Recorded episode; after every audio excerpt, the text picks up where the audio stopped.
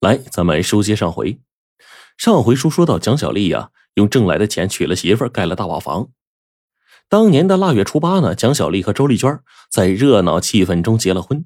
新婚蜜月，这小两口这生活比蜜还要甜上几分。转年，周丽娟的肚子呢就大了一些，蒋小丽是喜不自禁呐，憧憬着自己当爹那一天快快到来。没多久，天暖和了。青蛙的叫声也响起来了。蒋小丽的手啊，早就闲得发痒了，急不可耐的开始了她的工作。很快，蒋小丽就赚了几千元了。这天晚上，蒋小丽呢刚来到水田边，还没捕捉到几只青蛙呢，突然邻居许大娘打着手电，慌慌张张的找到她，说周丽娟肚子疼的厉害，有些不对劲儿，她就赶紧回家。到家一看。周丽娟啊，正疼的是满床打滚，下体已经湿了一大片了，吓了一大跳，连忙将她送到了卫生院，可还是晚了。周丽娟不幸流产了。祸不单行，没多久，蒋小丽在去城中送货的途中呢，遭遇工商局的突击检查，她的那些青蛙被逮了个正着，结果不仅是被拘留了一周，还罚了五千块钱，这可苦了周丽娟了。小月子还没满呢，就东拼西凑，好不容易才凑足了五千块钱。蒋小丽呀，被教育了一番之后，才放出来。回到家，蒋小丽发誓尽快的把那个损失给补回来。但是周丽娟却害怕了，坚决不让她再干下去了。蒋小丽就急了：“我不干能行吗？现在家里分文没有，还欠着一万多块钱，拿什么还呢？”周丽娟说。咱都是农民，农民就老老实实把地种好。蒋小丽就不屑地说：“狗屁！哼，靠种地，猴年马月才能摘掉穷帽子呀。虽然种地来钱慢，可是钱是正道上挣来的呀，花着心里踏实。那些欠款咱们慢慢还。再说了，你要实在不想种地，也可以出去打工啊。你看村里人，大家不都是靠打工过好日子的吗？打工？你以为那么容易吗？”要是那么容易，我当初就不会流落到街头乞讨了。要不是靠着这些青蛙呀，我能盖得起这个房子吗？我能讨到你当老婆？我能过上人上人的日子吗？要是当初我知道你是干这个的，说什么也不会嫁过来。我不贪钱，只求踏踏实实的过日子。要不是你做这种伤天害理的事儿，我们的孩子也许就不会。你收手吧。你怎么这么迷信呢？什么叫伤天害理啊？不就是几只青蛙吗？要是捉青蛙就伤天害理了，那吃青蛙的人不更伤天害理吗？我这样做是为了咱们能过上好日子。没有钱，咱们将来怎么养活孩子呀？反正我不让你再去捉了。你要是不听，我们就离婚。这蒋小丽一听害怕了。哎，丽娟啊，我不是不听你的话。你想啊，我们的欠款都是利息的，要是不尽快的还了，就越积越多。这样吧。我答应你，等还清了欠款，我就收手不干了，出去打工也行，在家种地也行，你看怎么样？周丽娟想了想，也是啊，也就没再多说什么。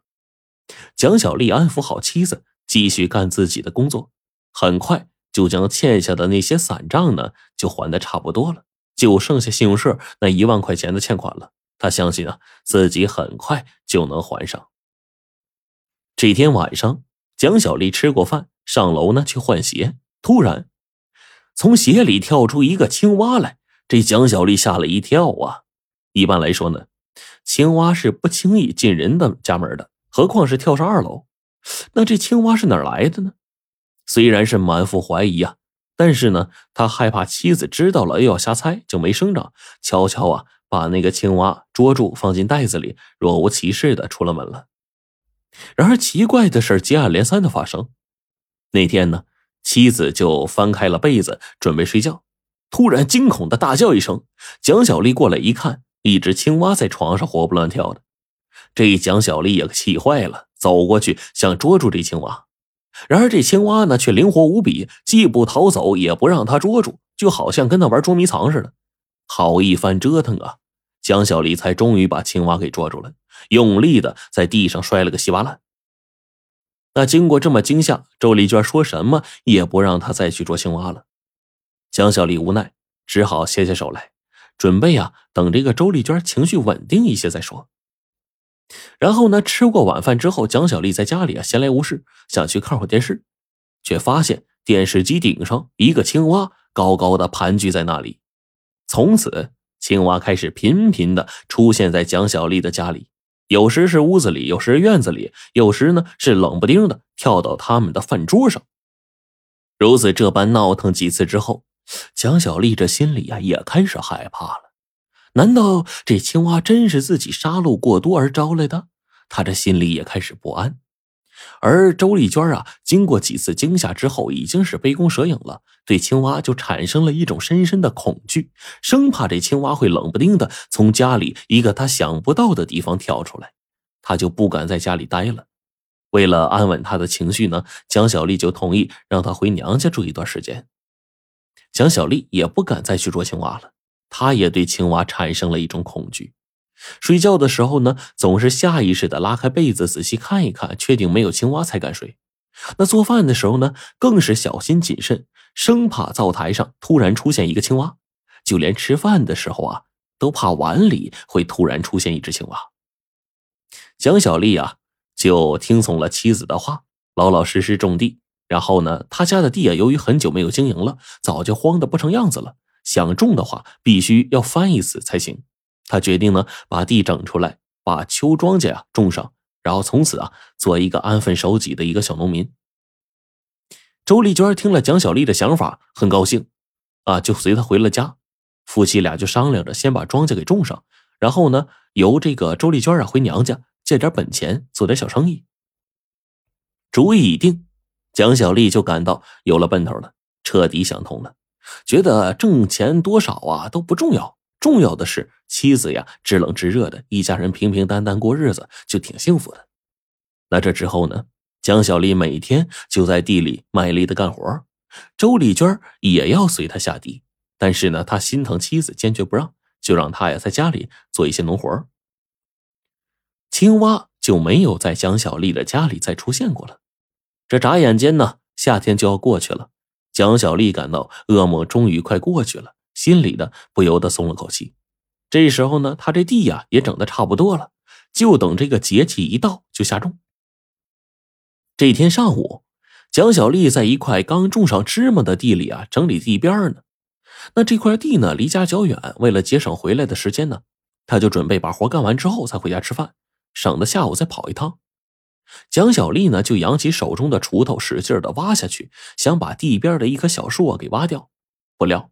这锄头下却突然滚出了一东西，他这一看是一只青蛙。看到这青蛙，蒋小丽的心呐不由得一颤。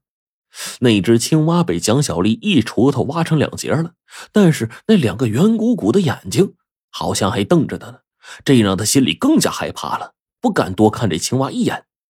他看了看四周，附近呢早就没人了，在地里干活的人也已经回家了。蒋小丽不敢再待下去了，她将锄头扛在肩上，转过身准备回家。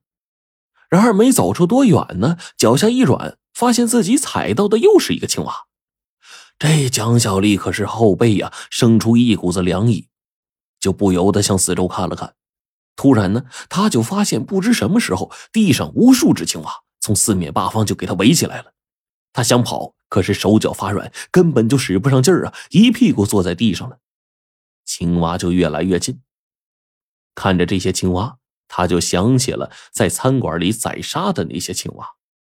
哎呦，丽娟，救命！救命啊！蒋小丽这恐惧的声音就大叫起来，然而她的叫声消失在空荡荡的大地上，没有半点回应。这时候呢，蛙群呢已经逼近他了。丽娟，快救我呀！